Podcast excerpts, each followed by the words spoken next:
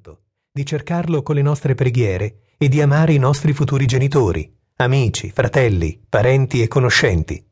Una lacrima molto dolorosa usciva dai nostri piccoli occhi e cercavamo il volto radioso del nostro Dio, ma lui non c'era più. Ci trovammo in un buio completamente nero e iniziavamo a respirare nel grembo di nostra madre. Per tre mesi crescevo e mi sviluppavo in maniera impressionante. Sentivo il suo cuore battere d'amore per me, ma vedevo anche che mia madre stava molto male e doveva correre sempre in bagno per vomitare e io stavo male insieme a lei. Cercavo in tutti i modi di capire cosa stesse succedendo, ma ero troppo piccola per capirlo. Sentivo le sue camminate che mi cullavano nelle sue passeggiate odierne e sentivo il suo cuore impazzire d'amore per mio padre. Li guardavo mentre si baciavano e si tenevano la mano, mentre si scambiavano parole belle d'amore e ogni tanto c'era un regalino per lei. Mia madre si sentiva al settimo cielo e coccolava mio padre ricambiandolo con affetto in tutto ciò che più gli piaceva. Io mi sentivo un piccolo esserino indifeso, aspettando di vedere subito il mio mondo che mi avrebbe accolto con le braccia aperte. Mia madre stava sempre male, ma cercava di nascondere tutto ai suoi genitori, i miei futuri nonni. Mia zia maggiore di mia madre iniziò a intuire ogni cosa e cercava di farle il terzo grado, ma lei non voleva discutere di niente. Sarà un'influenza, mi passerà. Se non vai domani dal medico, ti ci porto io. Non lo vedi che stai dimagrendo a vista d'occhio? Non vedi che non riesci a ingerire più niente? Se non vuoi che lo dica a mamma, domani vieni con me. Hai capito? E va bene. Va bene, domani ci andremo. Perché la mia mammina stava sempre male? Era forse colpa mia?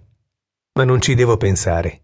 Se il Signore mi ha mandato dentro il suo grembo, sapeva che cosa stava facendo Mentre ancora ci pensavo, io mi vidi durante la notte trasportata con emergenza in un'ambulanza. Cosa stava succedendo? Ero triste all'idea che forse ero io la causa e mi sentivo in colpa. Volevo che tutto andasse bene per entrambi, ma l'ambulanza correva così forte che ci trovammo tutti in ospedale e vedevo che mia madre perdeva molto sangue. Che cos'ha mia figlia? gridava piangendo mia nonna. Signora, stia tranquilla. Faremo un'ecografia e vediamo cosa succede. Vedevo tubi, guanti e forbici. Ma cosa ci stanno facendo? Vogliono per caso ucciderci? Mamma, mamma, gridavo io, non buttarmi via, come se io fossi una cosa inutile. È bello tenere in braccio una piccola creatura come me, e sono anche una femminuccia. Ma mia madre non rispondeva al mio appello. Era troppo spaventata. Era ancora all'oscuro di aspettare me una bambina bionda con gli occhi azzurri come il mare che non vedeva l'ora di stare tra le sue braccia. Quando il medico vide che c'ero io dentro la panchina, sorrise. Che cosa ho, dottore? chiese mamma. Niente di grave, figliola cara, stai solo aspettando un bambino. Cosa? Mia madre gridò così forte che rimbombò tutto l'ospedale. Mi dica che non è vero. Non posso, mentirei. Io non lo voglio questo bambino. Non lo voglio, ha capito? Certo, ho capito, ma ora non possiamo fare nulla. Per tenere questa creatura ti devi ricoverare, se no rischi di perderlo. Ma allora lei non ha capito niente, io non lo voglio. Anzi, mi alzo e vado via, e così tutto finisce. Io voglio abortire, lo ha capito sì o no? Oh, oh, cosa stava succedendo? Mia madre, invece di gioire dalla felicità, piangeva disperata perché non mi voleva proprio. Uscì di corsa dalla camera e mia nonna gli chiese Che cosa ti è successo, figlia mia? Che cosa ti hanno trovato? Qualche male brutto?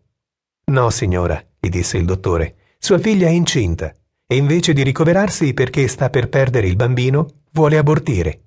Ma è troppo pericoloso ora. Mia nonna, nonostante l'incredulità, fece capire a mia madre che era una cosa meravigliosa. Ma apriti cielo. Io mi devo ancora divertire. E allora perché non sei stata attenta? Ci dovevi pensare bene a quello che stavi facendo. Io non pensavo che i bambini nascevano così. Ah, risposero tutti in coro. E che cosa credevi che nascessero sotto un cavolo? Smettila, figlia mia, di dire cose che non restano in piedi. Io non lo voglio il bambino e non mi ricovero. Dottore, io non posso farci niente. È una decisione che deve prendere lei, da sola. Lì venne mio padre con i miei nonni paterni, che rimasero così contenti.